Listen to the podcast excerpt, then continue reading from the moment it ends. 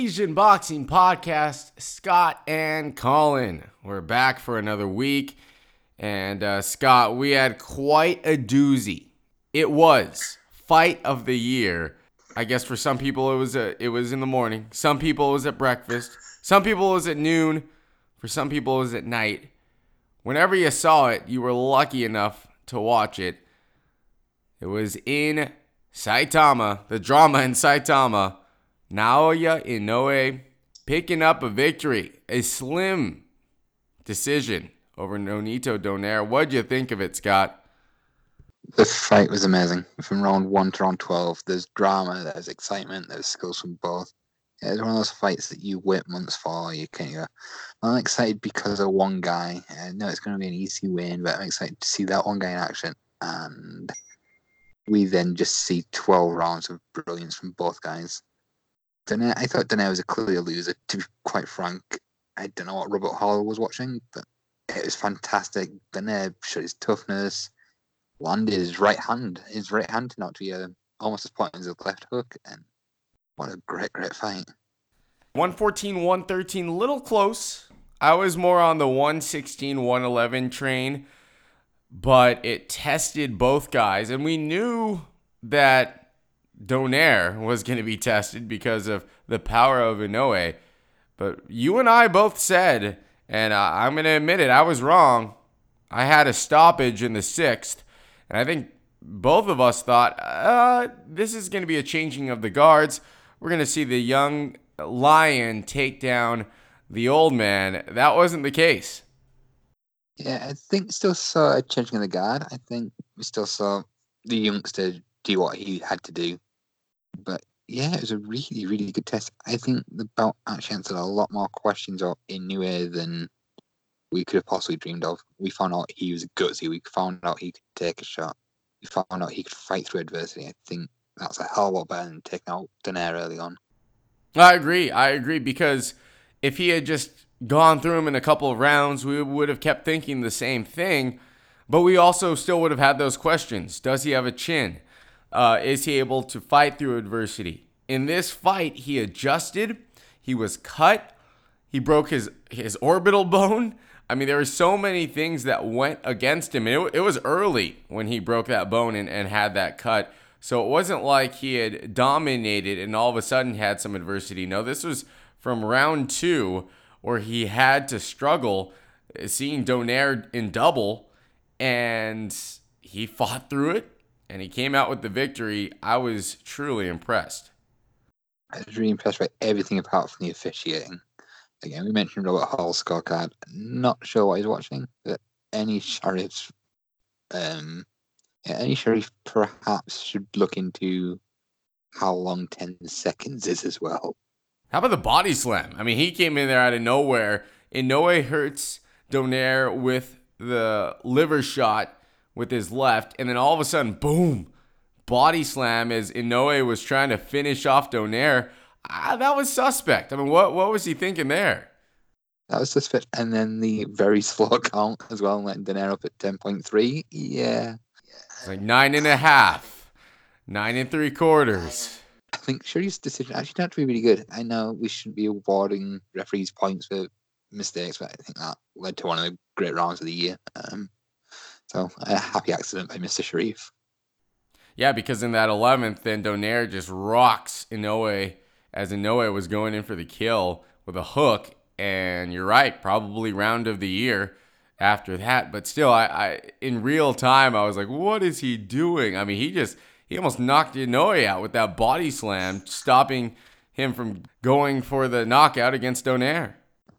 terrible, terrible referee. I don't really want to see him again, but at least nothing was no result ended up going the wrong way because of him, but terrible we were rewarded as boxing fans, and it, it, seems that the World Boxing Super Series, for all the problems that it's had financially, um, just delayed announcements, it has delivered, especially in their championship fights.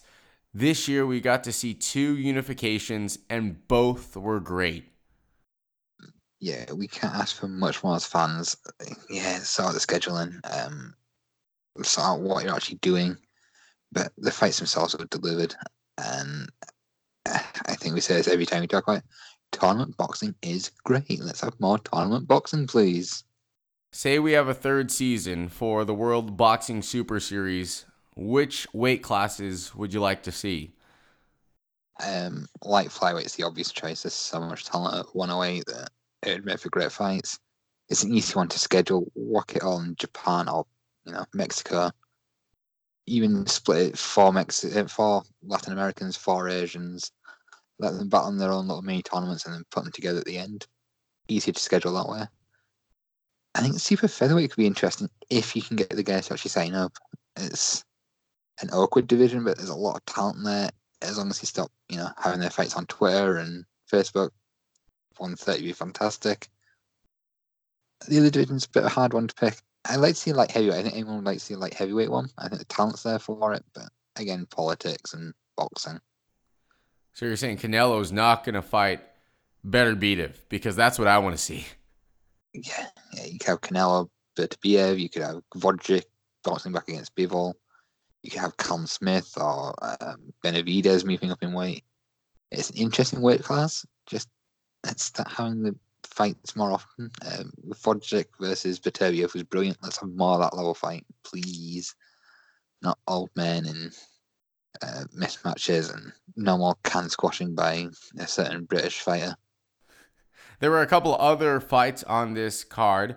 Uh, we got to see the brother of Naoya Inoue, Takuma, against Nordin Oubaali, and Oubaali was just too strong. And uh, Inoue boxed well. I think he really showed a lot of heart, especially after being floored early in that fight.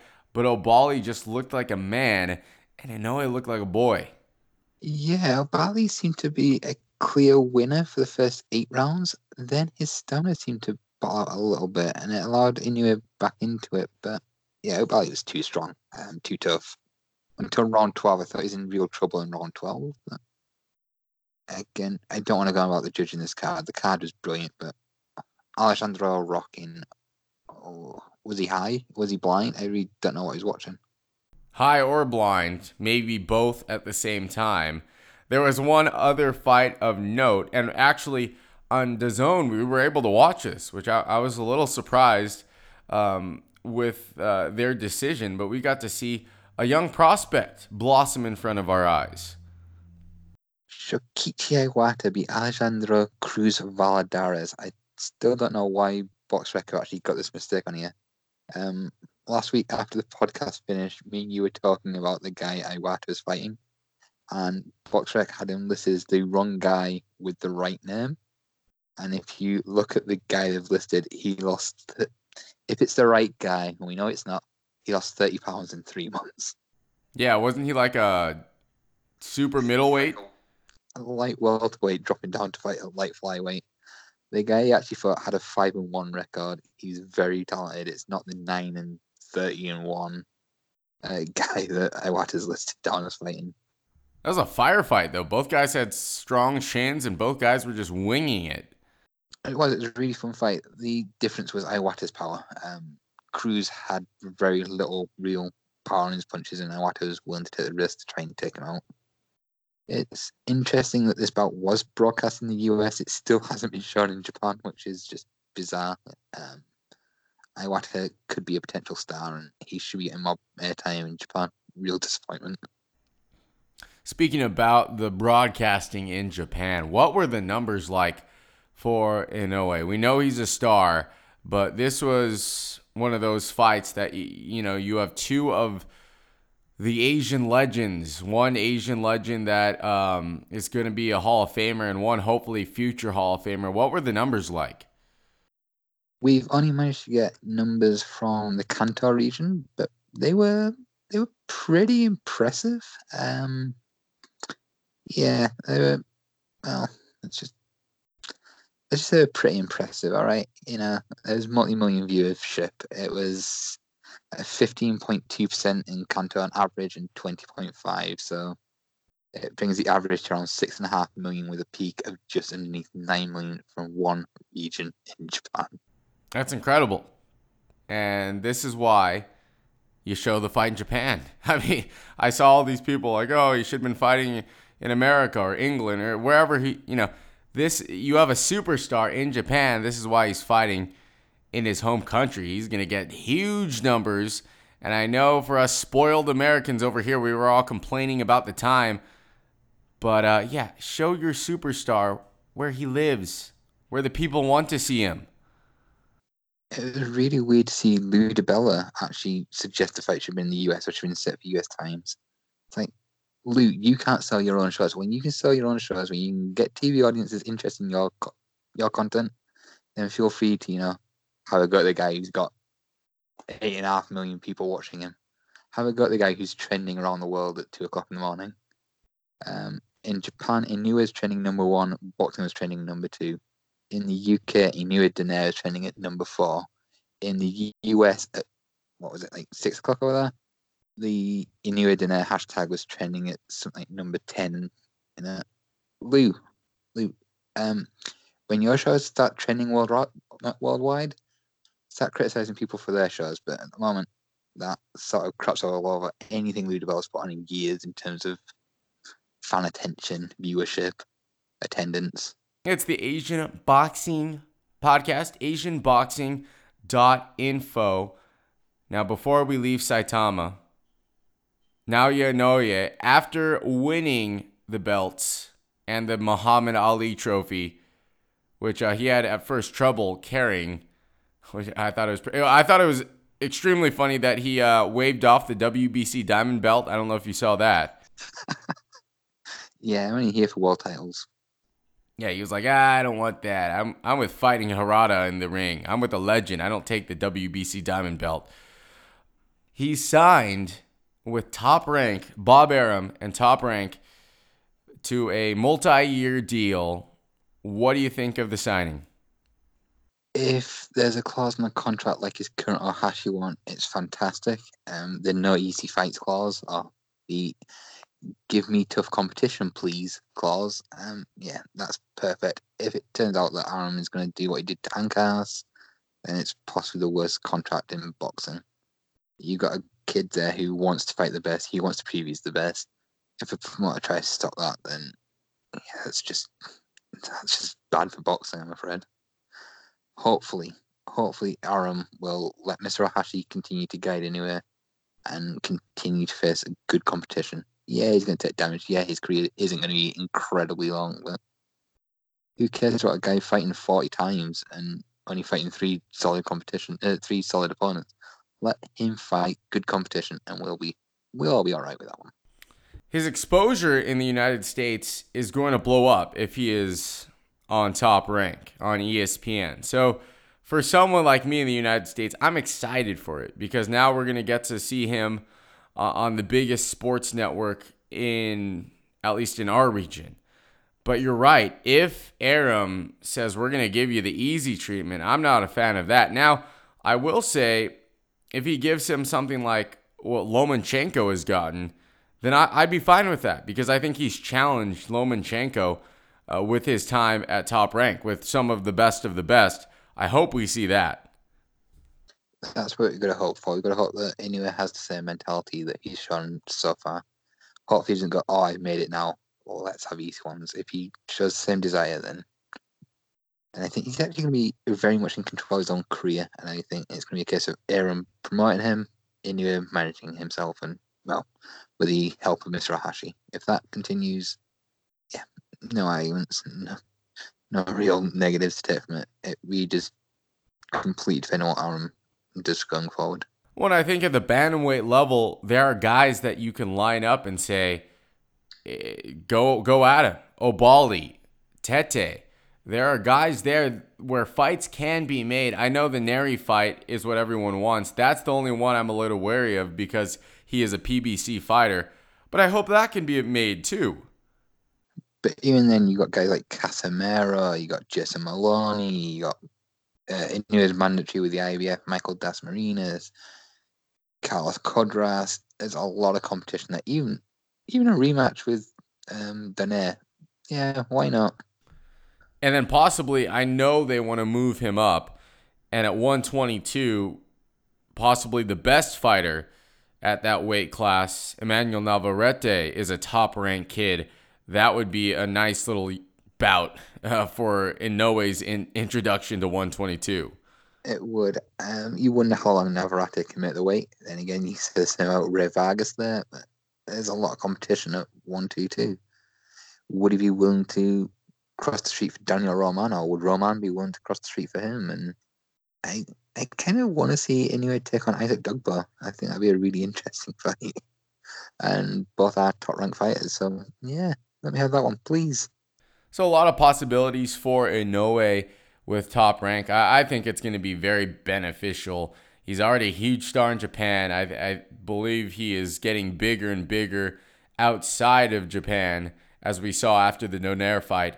And uh, with that top rank signing, his stock, woo, it's on the way up. Uh, it's AsianBoxing.info, the Asian Boxing Podcast. Remember, go to AsianBoxing.info for all your different news, videos, this podcast, anything you want relating to Asian boxing. It is on that site. Scott works very, very hard to give you all the content that you want. A couple days after the fight in Saitama, there was a fight in Tokyo, and we got to see Taiki Minamoto head up a card taking on Takuya Watanabe for the Japanese super featherweight title eliminator bout.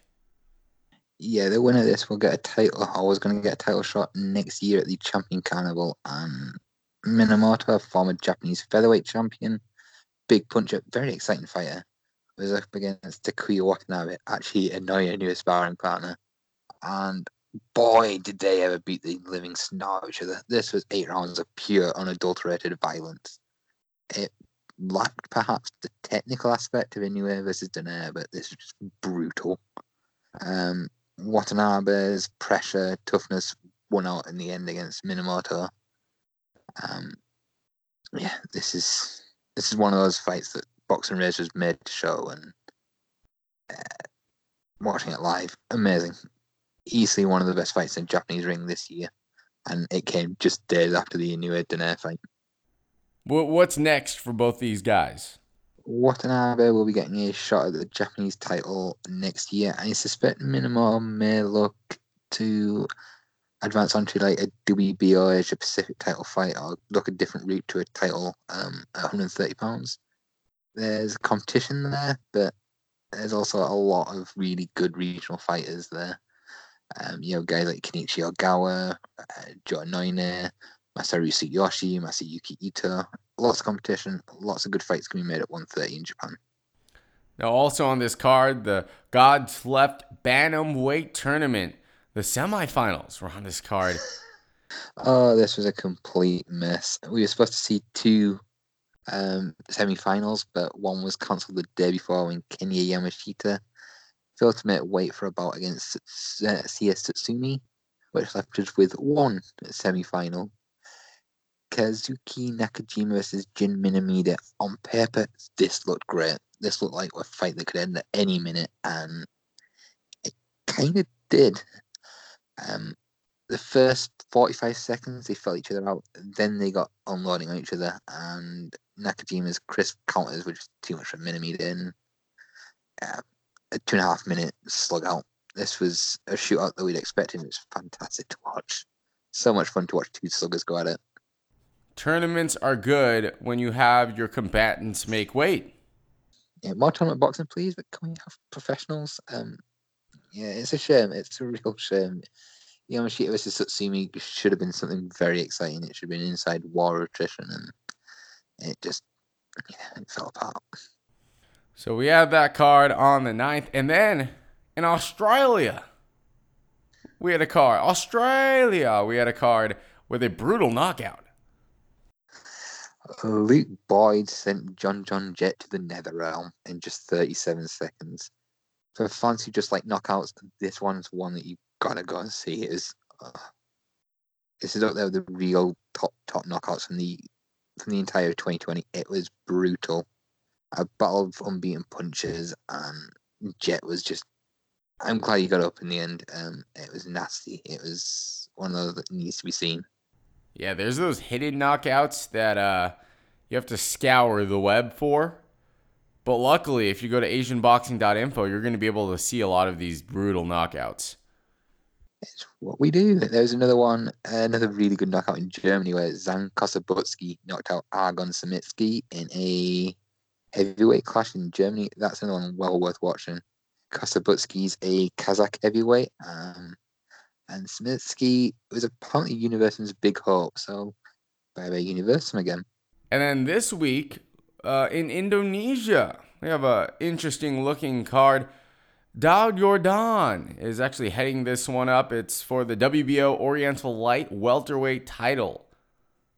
Daud Yordan, I think any boxing fan uh, knows who Daud Yordan is. He's he's massively underrated. He's been a great action fighter, a great servant to Indonesian boxing. He should be able to overcome Michael Mokoena um, in about for yeah the WBO Oriental title, the IBA, whatever the IBA is, world title. Um, Yordan's just been exciting. Yordan's fantastic, and it's a shame now that he's he's a bit long in the tooth. Even though he's only thirty two, he's he's a bit past it. It's hard to believe he's only six months younger than I am, more than I am. But yeah, he's he's um, well past his best. The more interesting bout on that card is Ongen Saknausiwi versus Marco Demecillo. Ongen is seen as the rising face of Indonesian boxing. He's unbeaten, he's exciting, he's a big puncher, and this is a huge test. So you have a lot to watch here this uh, upcoming week. You can go back and watch the old fights, and then the Indonesia card, you can watch that. A lot uh, going on in the world of Asian boxing, and we also have some news. Actually, a lot of news. Uh, Scott, what do you have for us? Some news. Actually, a lot of news. Uh, Scott, what do you have for us? Oh, where do we start this week? Um, well, let's start with Ryosuke Iwasa, who finally, finally after several weeks of it being pretty open secret, has had his bout with Marlon Tapales announced for December 7th at the Barclays Center in New York for the IBF Interim Super Bantamweight title. Um, none of those like interim titles, but this one actually makes sense given Daniel Roman has been injured for a while and Roman has a WBA mandatory at the same time. So no argument. And Tapales versus Iwasa has the ingredients to be a very, very special fight. It's two very talented guys, very different styles very heavy handed. Um, Tapales has one of the, the most misleading KO ratios in the sport. That could be a very special, exciting, explosive contest. There's also heavyweight news. Yay, heavyweight news. We don't get to talk about heavyweights very often. Um, the unbeaten Daniel Dubois, the rising star of English heavyweight boxing, the next Anthony Joshua. Well, hopefully better than Anthony Joshua, but is taking on Kyotaro Fujimoto, the former Japanese heavyweight champion. Yes. I think we can also disagree on massacre. What? Oh, you you don't have any faith in Fujimoto? Fujimoto is about to shock the world. Not sure how, but yeah. Uh, Fujimoto completely lost me as a fan in the last couple of years. His competition since uh, his competition in general has been terrible he's talked the talk and now he's going to have to walk the walk. And I think, I think it's going to end very, very quickly and very brutally. It's interesting because Dubois has been kind of put in with some tough competition, and all of a sudden Fujimoto. It's kind of a head scratcher. Fujimoto has a couple of world rankings. Um, I think that's probably what it's about. But yeah, it's it's um, going to be a hard one to explain why Fujimoto managed to get in the world rankings and why Frank Warren has decided to match his rising star against somebody who struggled with Nobuhiro Ishii twice. I think it's his hair. Everyone loves Fujimoto's hair, and he looks like a fighter, so why not? It must be something. Thankfully, we have got some genuinely exciting news. Um, one of the people I speak to quite a lot has informed me that Japanese super prospect Yudai Shigeoka will be facing OPBF middleweight champion Alito Dante on December 10th in a non-title bout.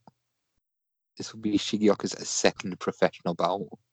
He debuted at the end of October. Um, it's got a really easy win over a Thai opponent. So yeah, this is like leaping out of the kiddie swimming pool into a shark-infested pit. But he's got the talent. It's whether or not he's got the, the mental capability to handle uh, Dante's pressure. And Dante is as tough as he come. He beat down Tsubasa Kora and Awara this year, and he could be too much for Shigeoka at this point, or Shigeoka is a star in the making. He's going to have a rocket strapped to his back after winning.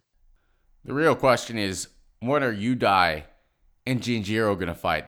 We want to see them fight like the Yaguchi brothers, don't we? The Yaguchi brothers shouldn't be alone in their one-off fight. We need to see brothers fighting more often. If Takuma and you had won it last week, we would have wanted to see that fight. We would have. I would have loved. Ah, maybe not. That might actually be a little dangerous for Takuma. Yeah, there's so many brothers and sisters as well making their way through the ranks. Even this coming uh, weekend, we actually see a card with a brother and a sister on it. Iruku Hiramoto defends her title, her RPBF title, and on the same card, her brother's fighting. So it's kind of family affairs all over Japan at the moment. So just fighting in the family business. That's what uh, Japanese fighters are doing right now. Keeping it in the family. There's so many them, like legitimately the big brothers and sisters out there that you don't know are fighting. Um, there's the obvious ones like the Hosokawa brothers, uh, the Inoue brothers, and then you have Yasabuchi, Yumi, uh, Yasabuchi Yabuki, and uh, I forgot the guy's name, but yeah, his brother doesn't even have the same name as him. Uh, there's so many families now breaking through the ranks in Japan. The Asian Boxing Podcast with Scott and Colin. And uh, boy, the end of the year is going to end with a bang. So be prepared and keep listening to the podcast. We will talk to you next week.